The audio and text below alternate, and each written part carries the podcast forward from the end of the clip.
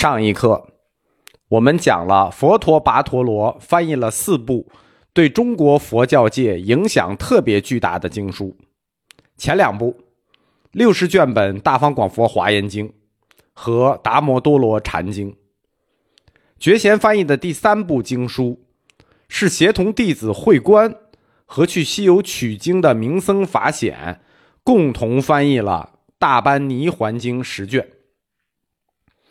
我们前面北凉译经集团讲过谭无谶，谭无谶的成名作是翻译了《大般涅盘经》，而觉贤翻译的《大般泥环经》十卷，就是那部《大般涅盘经》的前分，前一部分，由另一位西游的名僧宝云和尚比受。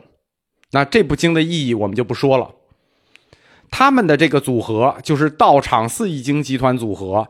觉贤、法显、宝云三人组共同翻译了大众部的戒律经典《摩诃僧祇律》四十卷。佛陀跋陀罗在南京道场寺译经期间，译经场的整体工作是由从长安就追随他出走的弟子慧观和慧圆主持的。慧观，那鸠摩罗什大弟子之一，工作能力极强。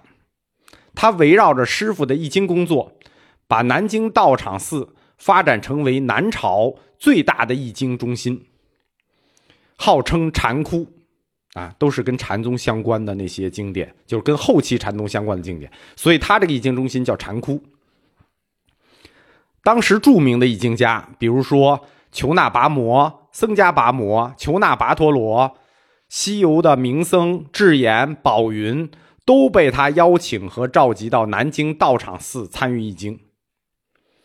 慧观本人在鸠摩罗什门下就是与僧肇齐名的义学僧，他在整个译经工作的过程中担任笔受，参与了一系列重要经书的合译工作。如此显著的工作成绩，就引起了刘宋王朝皇帝刘裕的重视。在刘裕的推崇下。慧观就继任庐山慧远，成为了下一代的南方佛学领袖。慧观主持的南朝两大跋陀罗译经场，他的另一位跋陀罗叫做求那跋陀罗，就是刚才我们讲达摩的老师啊，禅宗初祖的老师。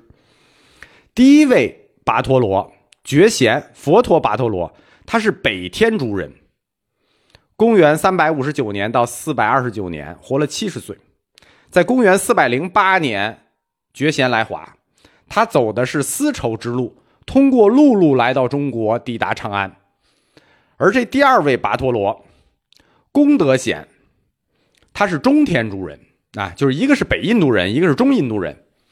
他是公元三百九十四年到四百六十八年，就是比觉贤要晚半个世纪出生，活了七十四岁。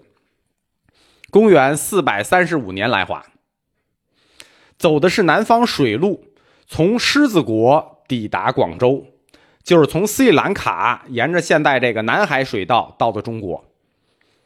求那跋陀罗入华的时候，南朝第一帝宋武帝刘裕已经去世了，执政的是宋文帝，武帝文帝嘛，历史进入了一个短暂的安定的繁荣时期。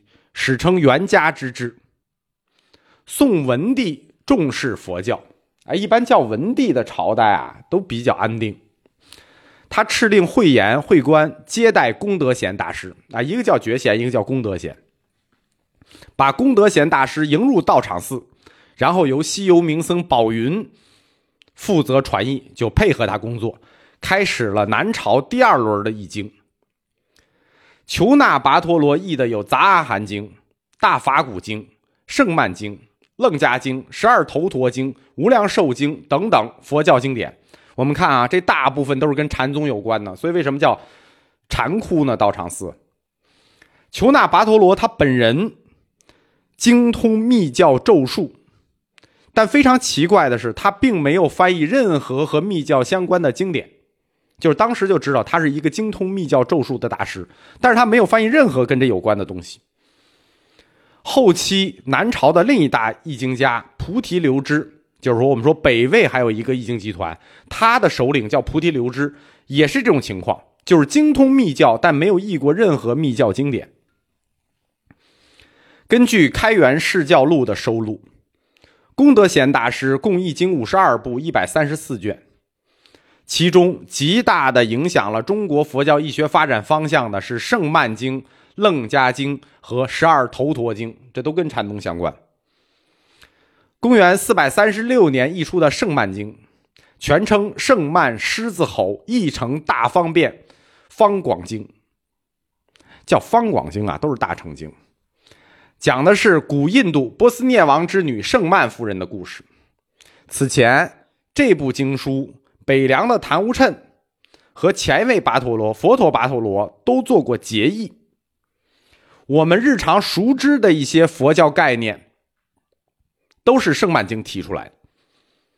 比如一成真实、如来藏法身、自性清净心，对吧？一说自性清净心这个词哪儿来的？圣曼经里来的。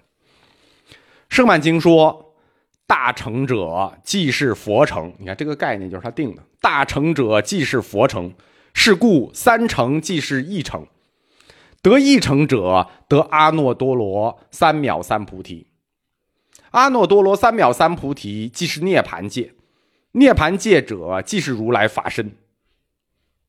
那这段不用解释，跟白话差不多。就刚才那说错了啊，这个三成即一成，这是《法华经》提出来的。那如来法身又是什么呢？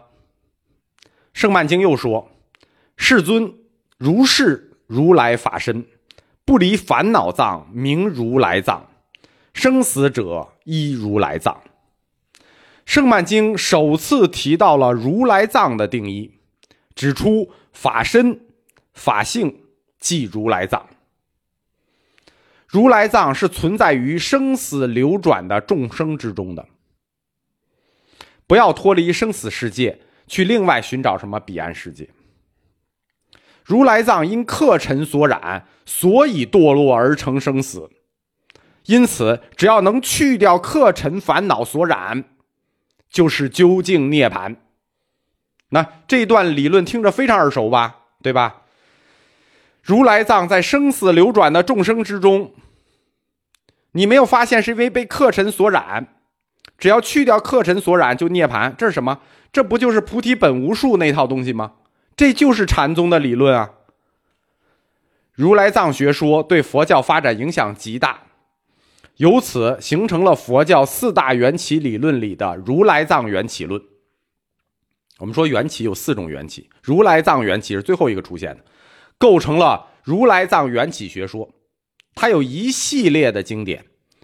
中国最大的佛教宗派禅宗，也是依据如来藏的理论立宗的。